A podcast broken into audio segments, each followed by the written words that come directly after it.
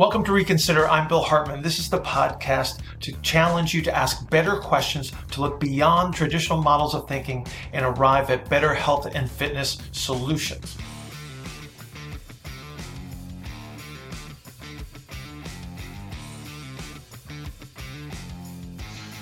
Well, but we go off on tangents too, right? That's true. So we'll we're pretty we're pretty we'll good to, with that. We're going to talk about external rotation and internal rotation and reconsidering what's actually happening with those mm-hmm. and how they're both they're both actually happening at the same time. And uh, we can we can kind of touch a little bit on you know relative motion and how that relates to that. But i guess let's you know let's talk first about like traditional representation of external and internal rotation in like physical mm-hmm. therapy for instance. Sure yeah. Well, so this is this is where you have to break out the dead guy anatomy concept because that's what it's based on. So they say, well, we have this dead guy laying on a slab. We're going to call that anatomical position, and then they just they they decide that okay, we have to have these zero points, and so dead guys have straight planes. If they lay on a table, they have straight planes, and so then we can we can sort of use those as as a frame of reference uh, against which to measure. And then they decided that, okay, so uh, we're going to have these places where we're going to say that this is a zero point. And so if you were looking at, let's just use the hip as an example. And so the way that we the way that we would measure like a supine hip internal and external rotation measure, the the zero point is somewhat in on the vertical, if you will. And they'll say anything on this side by definition, because of the straight plane representations, anything on this side would be considered internal rotation. Anything on that side would be considered external rotation. And, and that's all well and good from a, a comparator, I suppose, but that's just not, that's not a reality because um, it creates a lot of, it, it ultimately creates a lot of confusion because number one, we're not measuring a hip. We're, we're taking we're taking systemic measures. And number two, that ain't where the zeros are. The zeros are at the ends of the motion. And we have both an, an ER and an IR present at the same time. So there is like a certain measure of ER, a certain measure of IR. So the way I would represent this, if you were to take a hip to the very end range of the measurable external rotation and then call that zero, Anything away from that would be a reduction of external rotation and an increase in the amount of internal rotation relative to the starting position. And then you start to see how ERs and IRs are actually superimposed. So they're both there at the same time. Um, a, a nice comparison is the glass half full, glass half empty kind of a concept. It's like, well, which one is it? Well, it's both right? If I fill the full the glass full, then there is no empty. If I empty the glass, there is no full, but anything in between has measures of both. And so this is this is a super imposition of of those two qualities of internal and external rotation. Because they don't they they are not measures of the same thing. Um, if we looked at it from a gravitational perspective, internal rotation would be going downward and external rotation would be going upward because that's basically what happens when we actually move in those directions. Right. So we, again, it just the way that things have been defined in the past is, is based on a, a limited model. And we have to understand a little bit more about how the structure actually works. And if we can understand that and we start to see that, okay, we have to take these two things into consideration at all times. There is going to be a measure of ER, there's going to be a measure of IR um, that are occurring simultaneously. There will also be positions where one of them is going to disappear. And if we're talking about like high force conditions, we're going to see a reduction of the external rotation because we can't produce force quite well in external rotation. We have to have a bias towards internal rotation to do so. And if we talk about space to move into or high velocity activities, then we start to see a whole lot more external rotation and a whole lot less internal rotation under those circumstances. Right. So any any position that you're measuring, you're so if you're getting into a position of maximal external rotation, you're just ha- also in a position of minimal um, internal rotation and vice versa. So if you're taking yes. someone's hip to like a like a fully ER position to measure at mm-hmm. the end range of full ER, that is the yeah. least amount of IR available. Yes. Yes. And then, at, but there's still a little. There is still some IR there, right? Because it, there, it's never like zero. Um. So it, it this is this is going to be ten, be dependent on whether like any any measure of force is being applied in a direction. Okay. Okay. Um. So generally speaking, for for most of our activities, we would have we would have some some measure of of internal rotation. Um, here's one for the uh, uh, Brazilian Jiu Jitsu guys. You're rolling with somebody and you're trying to isolate a limb. What you're actually trying to do is you're trying to move the limb away from midline, which is where most people can produce force. So when you isolate a limb, you move it away from midline, you move it into the externally rotated position because that is the most vulnerable position to be in for a number of reasons, but it's also the position of the extremity where the least amount of force can be applied. And so if I'm the weak guy fighting the big guy, if I can isolate a limb, my whole body against a limb that's in a position where it can't produce force, so it's externally rotated, it's, it's biased towards external rotation. Um, I can, I can um, apply a great deal of force against a limb that is externally rotated. And so pretty, if you think about things like that, then you well but see this is this is the like from a tactical and and and i know i know this much about bjj having worked with a few people right but it's like you know when when you're when you're working on some sort of technique it's like the idea is if i if i can get them to move away from midline that's where i can be most successful regardless of of my size differential the place i don't want to be is in close because then they have high degrees of force um, but that's also, you know, one of those things that that people will do to de- defend themselves, right? Everybody pulls in, everybody squeezes inward, right? Because right, that is the one place where you can defend yourself. Hmm? Yeah, but that's just one representation.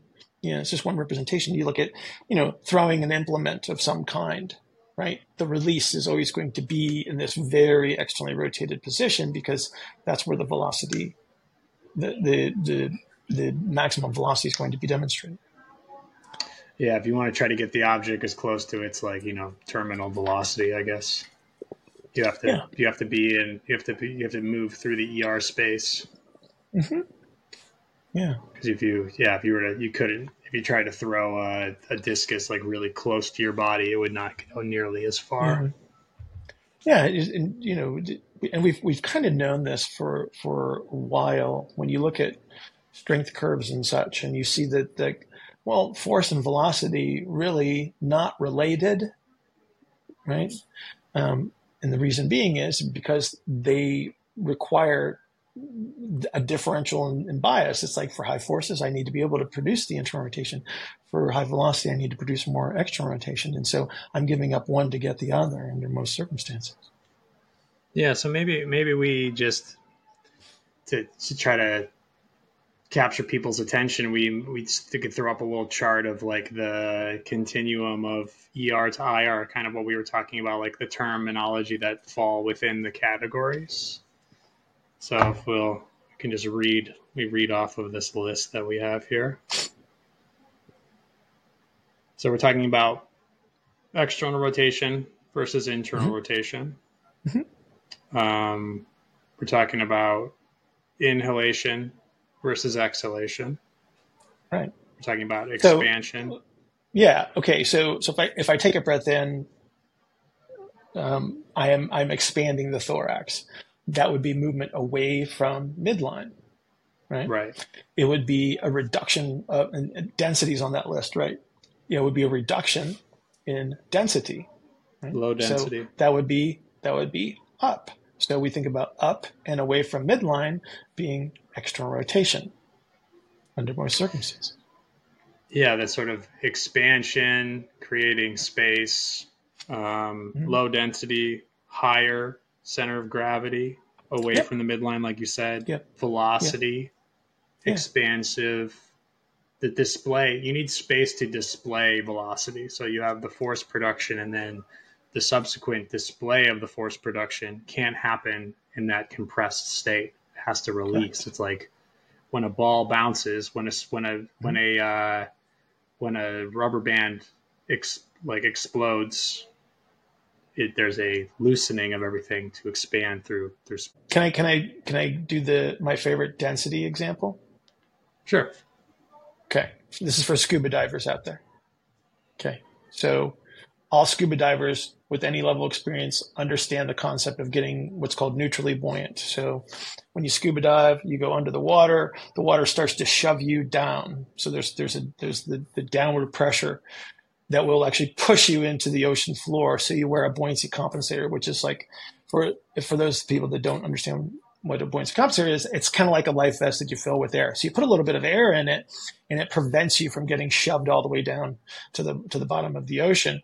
And then you you you put enough air into it so that you literally don't move relative to a, a, a point in space in the water.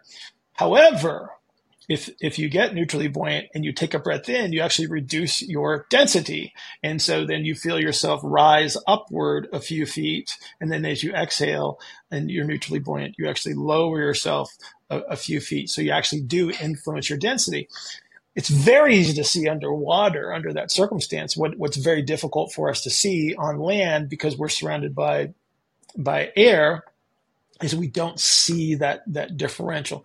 We can actually we can measure it. There's certain ways to do that, but but generally Still speaking, fluid, it's right? it, it is, and that, and that that's that's kind of how we want to make sure that, that that we look at this is that we're still in a fluid medium you know, even though we're surrounded by air, but this is actually happening. Like as you and I sit here and as we breathe, as we breathe in, we actually re- are reducing our density. We're going up and, and away from midline. When as we exhale, we're actually going down in, into our, our uh, uh, chairs. And so, so again, it's, it's always happening.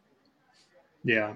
So the, the elevator pitch for the ER IR component of your model is more is like there's really only got two options for movement, which are you know expansion and compression, and those are sort of those are sort of represented through external rotation and internal rotation, um, both of which things are happening simultaneously. Mm-hmm. It's just that as one maxes out, the other one minimizes, and vice versa. They're kind of like two ships passing in the night. So you got two like two representations working on top of each other. So in order to create movement at a joint, you need the, the sort of canceling of the two uh, rotations on top of each other instead of thinking like, well, you're ERing and then IRing. It's not it's not like a absolute one or zero binary type of representation. It's, it's well, like so the, relative motion, the, the expression relative motion means that something is moving relative to something else, which means that yeah. so you know if I if I am shrink myself down and I'm standing on a on a femur and I see a tibia moving, it would be turning relative to my point of reference. Right. So this is this is like Einstein, if you really want to get get technical about it. Right. It's like relativity is what we're talking about. So my point of reference doesn't move. But again, if I could shrink myself down, I'd see the tibia moving relative to me. Even though I might be moving, the tibia is moving relative. So if we were if if we were talking about a compensatory motion where we are moving in the in the same direction at the same rate, there would be no perception of relative motion. That's actually what happens when we, we move into compensatory strategies where we lose the relative motions. So we always want, for relative motion purposes, we always want the representation of both ER and IR present. Let's start with, with dead center middle then. Yeah. Okay. Because dead center middle we can't see the ER. So this is this is going from a situation where we have we have superimposed ER and IR to a superposition. So it's superposed, right? And and so and I always do this with the hand thing. It's like you can see two two of my hands, and then eventually, as they get closer and closer together, I can only see the one, right? And so in dead center middle, we don't see the expression of, of ER because external rotation requires the expanded representation, and we don't have that. So this is the point where the greatest degree of compression is occurring. Therefore, the predominant perspective is of internal rotation, high force, um, greatest density exhalation strategy, right? Um, and anything that's outside of that would have a representation of external rotation. And then it's just a matter of are we absorbing energy to be utilized? And that would be an early representation of external rotation, or are we releasing energy under that circumstance? And that would be the late representation of, of, of external rotation. And so if we were to describe the, the let's just use the sacral position um, in the in the point of greatest density, the greatest degree of IR, we're going to have a nutated sacrum, and any deviation away from that will have an element of, of counter nutation depending on direction. Like I said, if we're absorbing it, then we have a counter nutated uh, sacrum that is able to absorb energy, and if we're producing um, uh, energy under that circumstance, then we have a counter nutated sacrum that is that is moving us forward. Right. So we can we can sort of expand towards something or expand away from something, and that would be like early to late. Correct. The the problem that a lot of people run into when they come they need to come and see you um, or they have some type of like injury non-contact injury specifically is going to be mm-hmm. their their dead center middle they're not they're not putting the force down through that space that would be required for them to effectively do it. They're doing they're trying to put force into the ground from a position of external rotation and expansion. Correct. So yep. if you like you see you see someone pushing out the backside of their body, they blow they blow their Achilles, they're going to be on like the outside of their foot and they're not really cap they're not going to be capturing the the max P where it's mm-hmm. supposed to be. Put that on the t-shirt. It's like, is your is your max P where it's supposed to be? And if the answer is right. no, you're very likely going to have some type of failure of tissue, right, or some sort of compensatory give at a trend, usually at some transitional segment. Yeah, all of the, all of the all of the great injuries that that proliferate sports tend tend to be ER related. Um, if you look at uh, like the sprained ankle is is an easy one to see, and I think like everybody that's played a sport at some point in time has probably rolled their ankle, right? And yeah. so what that means is like you roll to the outside of your foot. And then if you pay attention, what you see is like on the inside of the ankle is a downward pressure. On the outside of the ankle is an expansion. There's IR on the inside of the ankle. There's ER on the outside of the ankle, and everything's going too fast in one direction because it's going to follow the direction of the expansion, which is expanding that lateral ankle way too quickly. Right. So that's an ER, and that the sprain occurs on the outside part of the ankle. So, so again, that's an ER position where that injury is going to occur. If we looked at hamstring strains in soccer players, which is, you know, it's like almost like a badge of honor. Um, it's rather prolific. Those are those, and because of their structural bias, one of the reasons why they're very, very good soccer players is they have this structural bias that that that gives them the ability to express the, the velocity that they need, and so they they will evolve further in those directions. Left, they will lose the ability to produce the, the downward force with any measure of relative motion. So they will start to use orientations, but then they'll get biased away from midline. And that's going to create a change in the position of the biceps femoris in most circumstances. And it will result in a hamstring strain. So, so again, it's like this is one of those things that we need to understand how these things are expressed. The IR being the down, ER being away. It's like I have both of those present, but if I if I can't control those mechanically, I will eventually try to push down into the ground with an ER bias, and then that's usually when bad things happen. Yeah, and remembering too that if you're if you're a person who has a structural archetype that biases you more towards external rotation, that it's going to be even harder for you to find that space to put the IR into the ground because it's you have a really narrow window. So if you're if you're working with like a lot of narrow athletes, and you're experiencing a lot of you know running related injuries a lot of it is just because the technique has to be so much more you have to pay attention a lot more to the technique of running with a narrow sprinter or someone Correct. narrow field athletes too are a specifically mm-hmm. tough challenge because they you know all carry their center of gravity very high So when it comes to change of direction, there's a lot of like compensatory bending going on in order to try to create the bending their angles enough to be able to put force along the right lines to change direction versus like actually learning to drop their center of gravity, get a little bit wider so that they can sort of create a larger space for them to move within. Well, then, and that's just it. They may not have a very large space to move within. Yeah. So changes of direct changes of direction require the acquisition of internal rotation. High force production requires the acquisition of internal rotation. Right. So now we're back to your comment about bias. Like if they do have a structural bias towards ER, which would be your narrow helical archetypes, then then yeah, they're going to have more. They're going to have more trouble. Yeah. Um, it doesn't mean that they're, they're not going to be spectacular at what they do. It just means that we have to um, consider this in regards to programming. Like this is why you know just because the job title is the same doesn't mean that they're going to produce force or velocity in the same manner.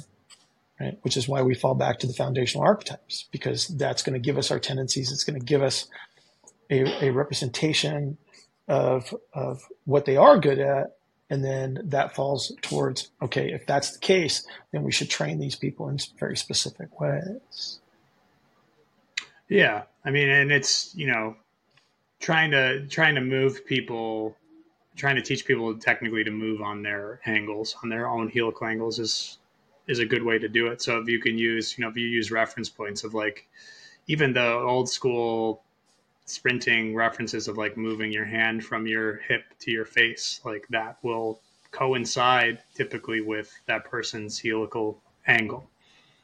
Right. Or at least come yeah. come closer to it. So that's why that that's why that works for everybody. But it's like if you if you try to teach if you try to teach a wide individual to cut similarly to how you teach a narrow individual to cut and you're trying to put everyone into one certain box for technique you might be missing the boat because it's not that's not technique is not relative to their structure. That's kind of yes. the point I'm trying to make yeah. here. Like a, I, I think a lot of people probably see the difference. They just may not understand how they can they can promote a favorable influence. You think about right. like a like a like a tall, lanky athlete versus a short, stocky athlete going into and coming out of a cut and you you look at the the differences in hip position. You look at the angle of the tibia relative to the foot, relative to the ground, and you can see those differences, right? But again, it, it, it's like I don't know if it if it translates to thought processes when you're actually training someone, because this is where we start to recognize it's like, oh, my short, stocky athlete has a much bigger space to apply this IR into the ground. Therefore, his joint position does look radically different from my taller, more slender athlete.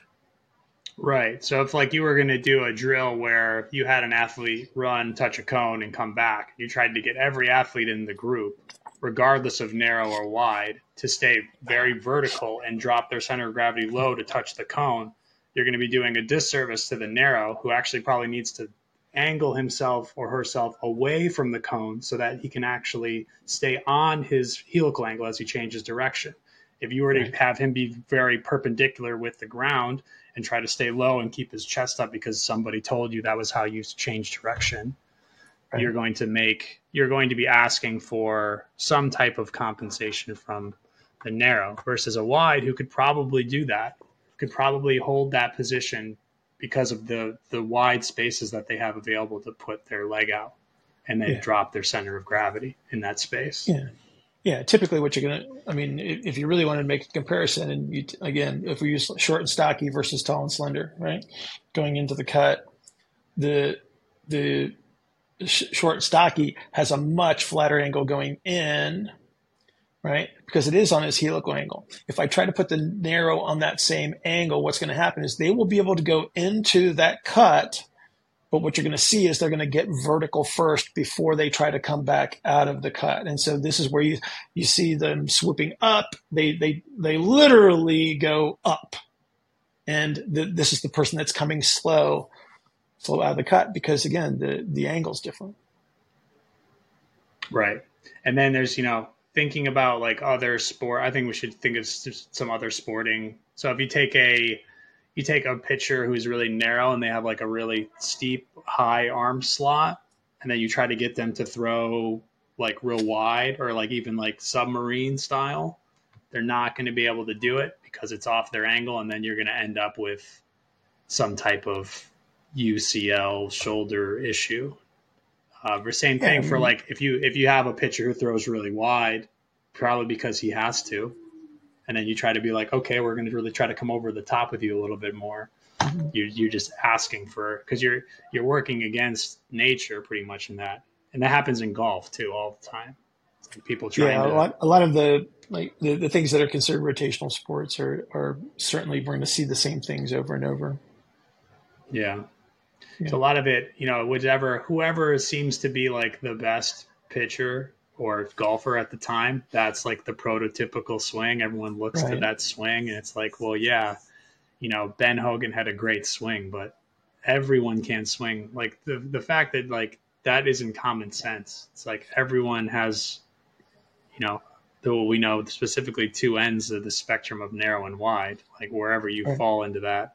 It's like yes. I I've been coached personally by golf coaches when I've done lessons to swing really wide like a hockey style swing, which is the it's absolutely the opposite, furthest thing from what I should be doing for a swing. Correct. And lo and behold, it causes me neck pain to swing like that. So yes. I do a 20, 25 minute, 20 minute lesson and my neck hurts for three days because I'm swinging well below my helical angle. But if I swing super steep and high, I can hit, can hit that thing 260 there you go. Yeah. ready to turn pro.